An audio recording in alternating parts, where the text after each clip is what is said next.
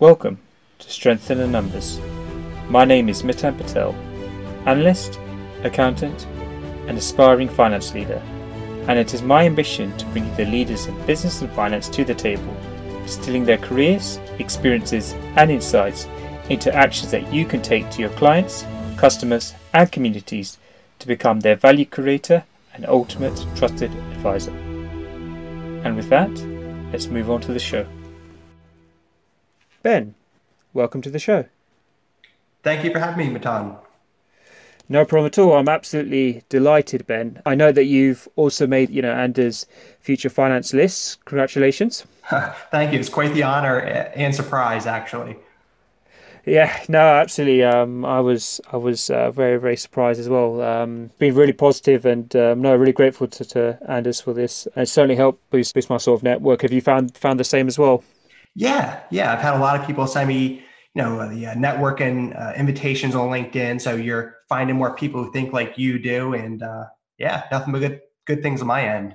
Brilliant, brilliant, cool. So you know, look, really excited, genuinely excited to have you on. You know, when I looked into your background, you've done some incredible things in, in a, you know in a relatively short space of time. Really want to try and delve in there and um, find out more about you, what you've learned, and um, I know you do bits and pieces on the, on the side as well, which I'm really interested to to explore, and especially the sort of uh, Six Sigma um, element that that you're you know that you're very passionate about. So I think to begin, just you know, be really good to know just a little bit more about your background, where you started, what you've learned, and then just um, yeah, to to where you are now. Yeah, sure, absolutely. Uh, yeah, you're right. I do have a unique background and some unique strengths, and uh, more than happy to share my story. Uh, I think I have a thoughtful plan of what I'm doing, but we're going to find out here if I do or not. So, so I graduated in with my bachelor's in accounting and finance in 2012 from uh, Rutgers University in uh, New Jersey here in the states, and I went into New, DuPont into their finance field program, which was a rotational program to give you different exposure to different areas uh, when I went into DuPont, I thought, great, you know, I'll be here for the for the rest of my life because I thought that's how things worked.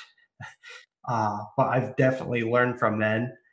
Uh, so, so DuPont, I've had a pretty good experience. I was there for three years, and during that time, I learned cost accounting. I had the chance to work on an SAP project, and I had a chance to help with the Chemours spinoff. So during that time, you know, I learned the ropes of your entry level position, what to do, what not to do.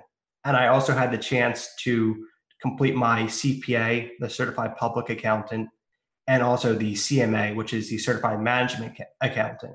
And then there was a project that everyone does who's entry level there that allowed me to also earn my Six Sigma Green Belt. T- tell me more about the, the project.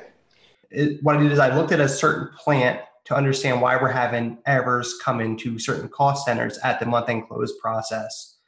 And working with the plant contact that I had, we were able to discover that we were properly encoding certain freight charges from one module into SAP. So we did some testing and we found out that by coding things a very specific way, we were able to reduce 99 to 100% of these errors. And then the cool thing is from that is that I went to the leadership of these of all of the uh, the plant accountants, and I said, I think we should expand this to not just my plant, but all the plants. We're all facing the same issue. And management was uh, supportive. They let me pull together a project team and roll this out for all the plants in North America, which was a nice project to lead. Yeah. Really good. Um, so, you know, I read one of your LinkedIn posts. You did talk, though, that there was um, a lot of politics. You got really frustrated about it, and that's what, you know, came from. So, tell me more about that. Yeah, yeah, absolutely. I learned firsthand about uh, corporate politics.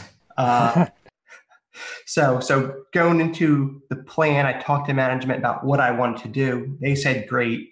And, you know, I got to work. But as we, we continued to roll this project out, some of the plant accountants said, Ben, you're not telling me what to do. I'm not changing. So that kind of uh, that kind of unsettled me. You know, we we ran into an obstacle and I went to plant management and said, okay, can we can you help me work through this? And there's just nothing. is sorted out yourself, which is kind of disheartening. You thought you had leadership support and you didn't, and they didn't want to they didn't want to create conflicts for themselves. So I'm I was just uh, sitting there with a dead project where only half the plants had, had implemented the improvement and half didn't. Okay. Yeah. No, that's you know it's unspell when when you when Yeah. you're unable to dry things, you you know don't feel you know you got something great and you and you're not able to push it through. Um, it's frustrating. I mean, what, what you know from that experience, have you you know have you felt you learned something from it? I mean, how do you apply things differently today? Yeah, yeah, I definitely learned from it. So from DuPont, I learned about all the great, you know, Six Sigma and process improvement tools and methodologies. And that's something I've been able to carry forward. And from this particular lesson, one of the things, you know, if I'm reflecting back on it, is in the future, I've been more careful about making sure that I don't just have support from the top. I want to have support from the top, the middle, the bottom, and I want to be able to communicate this and make sure everyone understands what we're going to do, and you know, and to air their concerns before we begin implementing. So you really want complete buy-in if you can get it. Yeah, no, absolutely. I think uh, you know I sympathise with that completely. I'm a bit like you. I get very enthusiastic about things, very passionate. Yeah. Um, some people buy into it because they love the passion, enthusiasm. Some people don't, and you know one thing I, I have to, to work on certainly is being able to bring everyone um, together. It's a it's a very it's a very sometimes you know you self-reflect it, sometimes very challenging and very humbling, but also it is the reality. And actually, that's that's what true leadership's about, right? It's being being to build that consensus that drives something through. That passion will get you, you know, intelligence, passion, great ideas will get you, you know, seventy percent of the way there. But to get that hundred percent, definitely get that that sort of buy. No, that's it's really interesting. So, so tell me more then about your your career beyond uh, beyond DuPont then. Sure, sure. So I had that project, you know, kind of wrap up. You know, was what it was? And I saw some other things at DuPont that I wasn't crazy about. They were really struggling, and they wound up merging with uh, Dow Chemical. And uh, you know, I had done the CPA, which they loved, but they didn't really understand the CMA. So for my career, I wanted someone who could understand and appreciate my background and skills. And Johnson and Johnson is one of the companies that's a huge uh, supporter of the CMA certification. You know, they get it and they had this really great cost accountant role open open up in the city of Wilmington here in Delaware, and I was a perfect fit for it because of my education, you know, and my uh, enthusiasm. They liked me, I liked them, and I went to work for them. So here I was at Johnson and Johnson now, thinking, great, this will be my career until I retire. um, uh, I, I've had a history of being one step ahead of these these divestitures or sellouts. So I'm at Johnson Johnson for a year, and they announced that they're going to sell off our company to a private equity firm. Right. Okay. So so I I was patient with it. I said, let's see how this settles.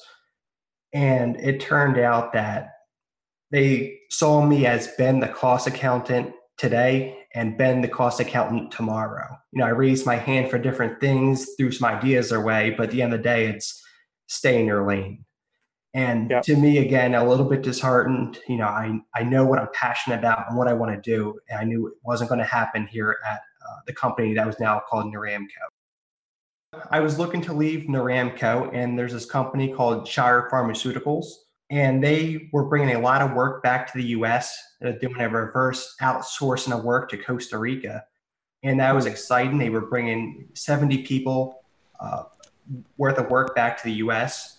So they brought me on, and they they transitioned that work here, and it was really apparent really quickly that this work was grueling and tedious and very manual. Yeah. And uh, so at Shire, what I was able to do is I was able to find ways to redesign my work and automate it, and then to teach other people the same skills and lead training sessions. And I did that. That was my role for about a year. And for the last six months, I had another team approach me, ask me to work with them to work on their standard cost. And I had a, a good time working on projects to improve their processes, uh, which really speaks to my skill set. So standard cost, process improvement, that's me.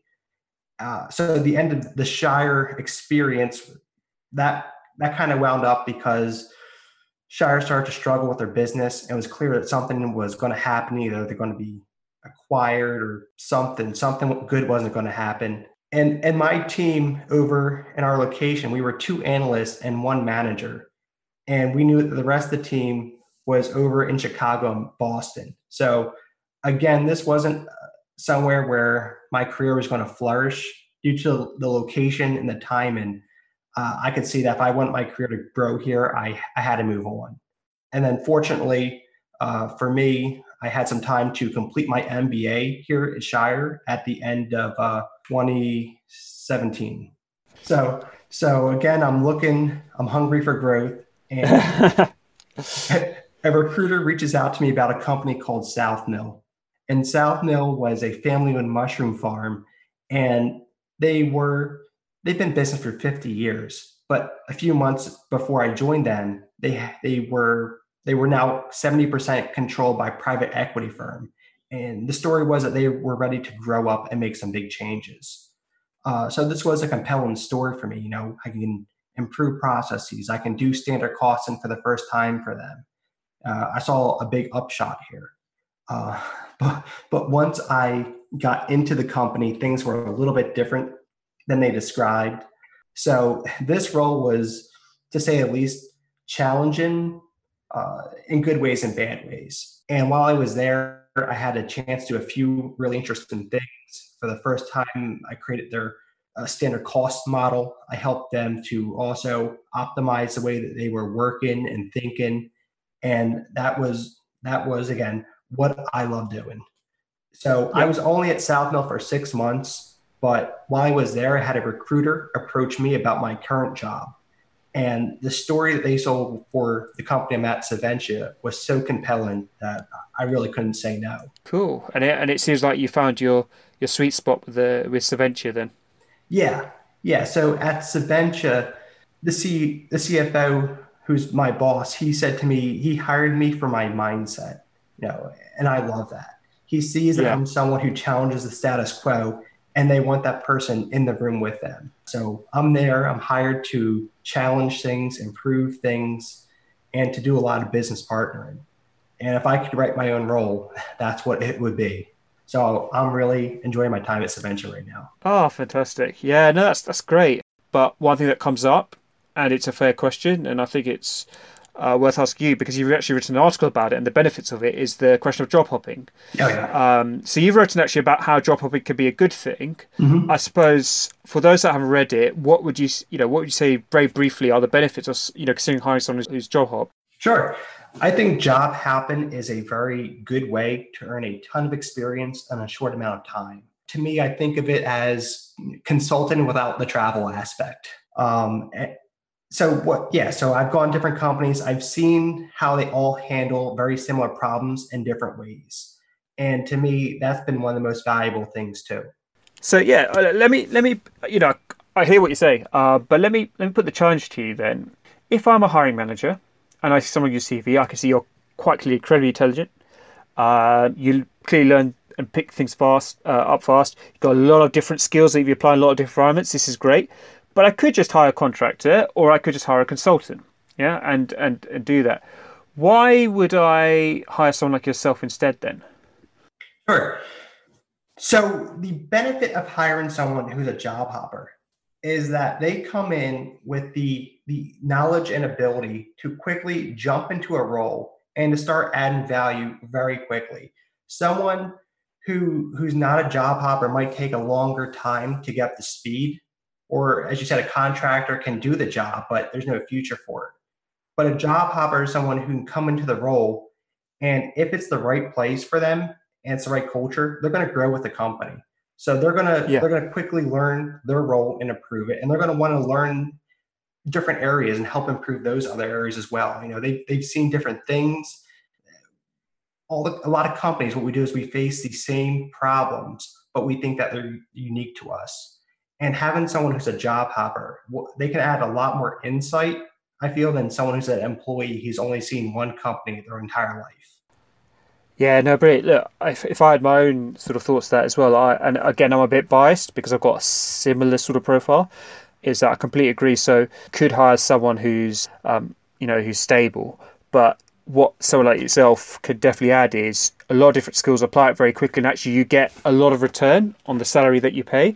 And the other thing that was critical and i think it's really important to highlight is that uh, with job hoppers it's not that they they go somewhere and go right within the year i'm absolutely going to leave. It's they they they go to a role and they go right i want to do a lot of stuff and i want to keep growing that role and i want to i want to own that role and keep progressing with the company.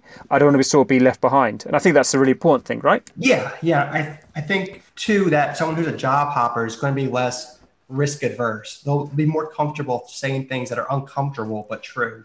You know, if you're a contractor, it's not really your business. You're paid to do one thing and you do it. If you're a long term employee, you don't want to create some risk that's going to haunt you in a few years. You know, if you're a job hopper, you have conviction in what you know, you want to voice your opinions, right or wrong, and then have those discussions. And I think I think that's a lot of the value that, that employers are going to see you know, very, very interesting discussion. I think actually with the way that the job market's changing and, and especially in finance as well, the nature of it, I think that's going to become more and more prevalent. The challenge for um, hiring managers is how do we capture those sort of people but allow them to grow with the company mm-hmm. uh, but i suppose also to balance against those that don't necessarily have that same mindset but and make them also feel valued right how do you like i suppose like a general man- leadership challenge how do you ensure that everyone with different objectives and different ambitions feels valued and rewarded and gets the opportunities that they want um, from it. So yeah, no, no, de- definitely very um, interesting. So you know, segueing a little bit out, um, you know, from all your experiences, what what sort of stands out from you?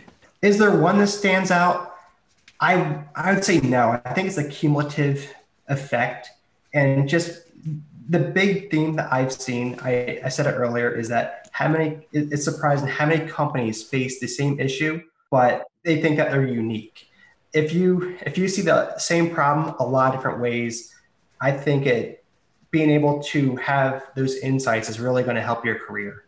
You're right. it's all the different experiences that builds up. And i suppose it's all the sort of miniature standout moments that all come together to get you to where where you are and potentially allow you to grow to go further. And i think one of one of the things that you know i really want to discuss and i think you know i really want to sort of highlight was the six sigma bit. So you understand that you did that you uh you know you've done a course on on udemy. So yeah tell us tell us a little bit about sort of your involvement with six sigma. So as i mentioned earlier at dupont i did a six sigma training and I thought that was really interesting. And what I like about Six Sigma is that it gives employees the mentality to think about how they should be doing things differently and to have those discussions. So for me, you know, continuous improvement is a way of life. Uh, so, so anything along those line along those lines is really going to speak to me. Yeah, no, it's interesting. I mean, I, I've actually registered Six Sigma myself. I've I've um, read a lot about it. I haven't done a certification yet, and I've not got involved in the project. But um, I think, yeah, you're right. The the continuous improvement part, the way of looking at things, process mapping, all those great things that Six Sigma is involved with, it's very useful, not just for finance professionals. I think all all people that do any sort of uh, head office job. I think it, it's really important. I suppose one thing I did did recognize though about Six Sigma is, in fact, there's two things. One, it can get very technical with statistical elements, and two, if you look at the companies that have seen been seen as innovators of Six Sigma, so you know your General Electrics, uh, Motorola's, etc., etc. You look at them now, and actually a lot of them are are struggling, right? They're failing yeah, to adapt absolutely. to this sort of new age. So, I mean, what's you know to, to, to people who say actually Six Sigma is outdated or it's not really worth learning or it's too technical, what what would you say to them? Yeah, I think you're absolutely right on the you know statistical analysis comment. Statistics is intimidating. You need to have a certain subset of knowledge. You need to have certain tools. You know, need to know how to do certain graphs. It's a lot of hassle for not much output. Uh, and for me, I I ignore the statistical component of it. And from my perspective as well, if you're only looking for a problem that has a certain data set that's going to work with your statistic model, you might only look at certain problems and not you know others that are a little imperfect for your your modeling purposes, which is a little you know counterintuitive. And yeah. then also from taking statistics courses, I know that you're allowed to remove what you call data outliers to get certain results that you want. So you, yeah. may be able to have your data and, and to show certain outcomes that may not be reality. So if we can take statistics out of the picture, I think Six Sigma has a lot of really good tools that we can use. And and, it, and, it, and in terms of the second question, of terms of the companies that were pioneers and now have you know now are failing. Yeah, yeah.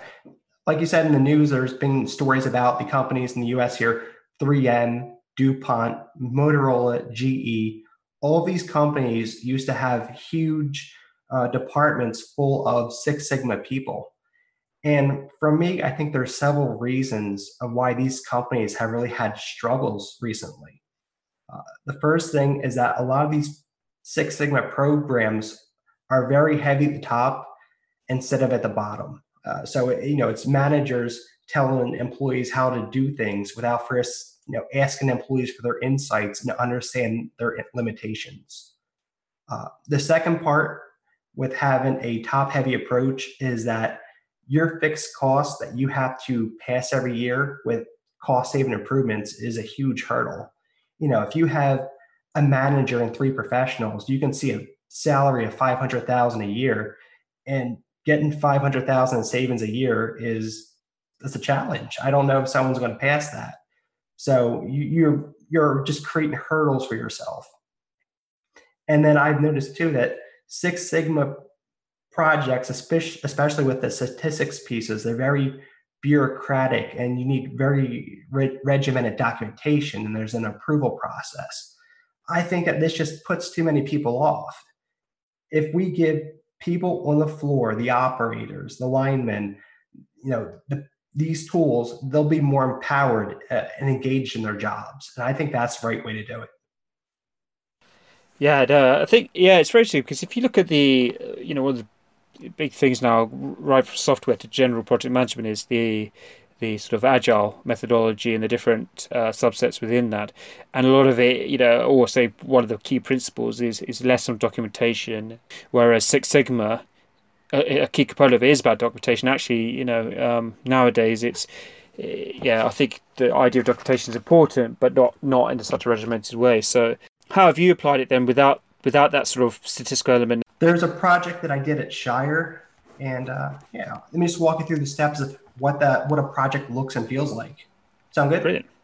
Yeah, sounds good. Sure. So we had this process where it was for intercompany invoice processing. So each week I would receive a file with invoice summaries. Uh, and the process was to then take that Excel sheet, you manipulate it into a very specific format, then you upload that file into a you know a web-based tool. That web-based tool would export your calculations. You then take those calculations, you copy them into another workbook, and then you complete the journal entry. Just from me describing it, I'm sure you're thinking, "Wow, that's a really yeah, that's a tough process." And you know, that that was me at my job. So, so let me talk about what I what I did on this one. Yeah, absolutely. so the first thing that I did was I took the processes as it was and I completed it in the original state. I wanted to understand exactly how things were now and how they worked. So we didn't have any, you know, misconceptions. Uh, and then I, I, of course, measured how long this process took me. So two hours, two hours every week. And then I also, you know, documented some of the things I thought that we could improve. You know, for one, there's there's many steps that are specific to formatting that can throw the process off. You know, I had concerns about what was really happening in this tool, how were the calculations working. So that was step one. You do the original process, you make some notes, and you measure. Uh, the second thing I did was I chose a documentation tool to help me create a visual for this process. I, mean, I use the high level process map, which is a little bit easier to use if you're new to you know Six Sigma tools. And what this did is it created a diagram that showed the relationship between all the inputs, the outputs, the people involved, and all the systems involved. So I had this diagram now, and as you might imagine, it was quite cumbersome, showing things that were just looping around. The next thing I did is I went and I asked questions. I asked questions to people that used to do this process. I, I want to know if there's a certain reason of why we're doing the process this way. Is there a reason it's overly complicated? And the answers I found out was no. They just had this web tool they like to use, and that's what they did. And it's important to ask those questions because if there was a reason and you redid the process, that, that'd be a huge error. And the next thing I did was I want to understand exactly how all the calculations were working. So I did some testing with this web tool to recreate the calculations in Excel. Once I understood what was happening, I was able to go to the next step. So what I did was I identify what the inefficiencies if inefficiencies may be. You know, the excess excessive time form I spent formatting and moving data around versus having all the calculations done in one workbook. And then uh, so I, I have the project scoped out, it's measured, it's defined. And then the next thing I did is I created a diagram that showed what the efficient future state might be. And to me, what I want to do is take this data, you pop it in one workbook, and you have all the calculations performed with clear transparency, and the output is produced in the same workbook. And then uh, what I wanted to do after that, since it's a rules-based process, is very you know defined steps. I want to use VBA to automate the entire thing. So I want to take this thing down from 10 steps to two, push a button.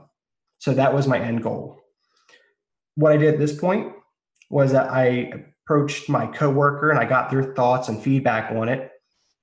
And then I brought up my manager, you know, and both of them said, wow, this is a great idea, go for it. So you need to you need to have other people involved. You can't work in a silo.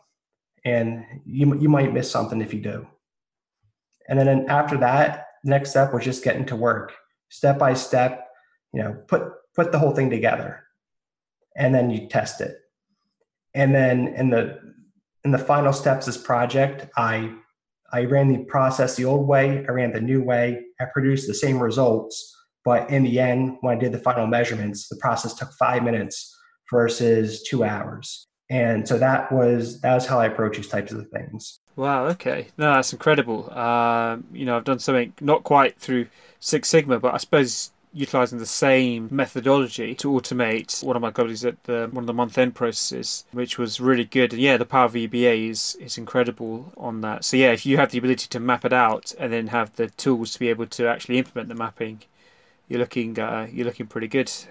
So I suppose for our audience then, who have no experience Six Sigma, who might be relatively new to this, or who've tried things before but not, you know, it's not really worked out for them. Are you able to very briefly sort of you know a guide to how they might go ahead to firstly learn it and secondly then try and apply it? Yeah sure. So if someone came to me tomorrow and said i want to learn six sigma and work on a project my first bit of advice that i'd give is to take a quick online course or to do what i do and spend and spend a few hours googling the questions that you have. So you understand what six sigma is what it's for, what it's not for, and what all the tools are that are at your disposal. So, first step that I'd advocate for is awareness. And then after that, I would work with your team to write down some ideas uh, that you want to work on.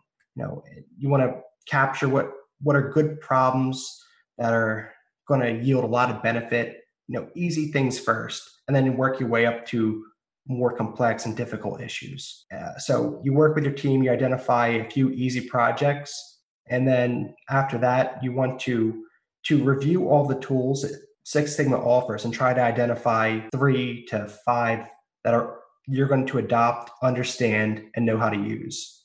So so you know now what projects you're going to work on, you know what tools you're going to use, and then the next thing that I would advocate for is that you would have discussion to understand precisely who is responsible for helping you know your team with Six Sigma training, who's going to review, approve, and validate projects, and what this whole process will look like. You know, if you don't assign someone to do it, then no one's going to do it. And then once you have that in place, you can um, you can get to work. Yeah, no, that's, that's that's very interesting. So look, we're coming close to the end of the podcast. Was there anything else that you wanted to talk about that we, we haven't had the chance to discuss? Yeah, as we talked about earlier, I had created a Udemy course that highlights everything I've learned about process improvement. So, on my own, over the last few years, I've done a ton of different. Uh, I've, I've read a lot. I've had interviews with people. I've had a lot of different exposure to all sorts of things, process improvement and Six Sigma. So I realized I had this great wealth of resources and I wanted to, you know, help brand myself more as a process improvement person. And I thought that this would be a great way to do it. So what Udemy is is you you create your own course layout, you create your own content, and you create you know video segments of yourself teaching the material and then students can take quizzes and complete assignments to show that they're also learning with. Congratulations on that. Well done. It's really, really good. So, look, um, uh, any any other resources you'd recommend to our to our listeners? Sure. So this one's a little off key, but this is one of those things I just swear by. You know, almost right next to the Bible. The name of the book is "The Subtle Art of Not Giving an F," uh, and you know you can use your imagination to fill out what the last bit might be. Uh, this is by Mark Manson, who's one of my favorite authors. And what this book is about is how to focus on the things that matter and to not focus on the things that don't, and to understand what the difference between the two is.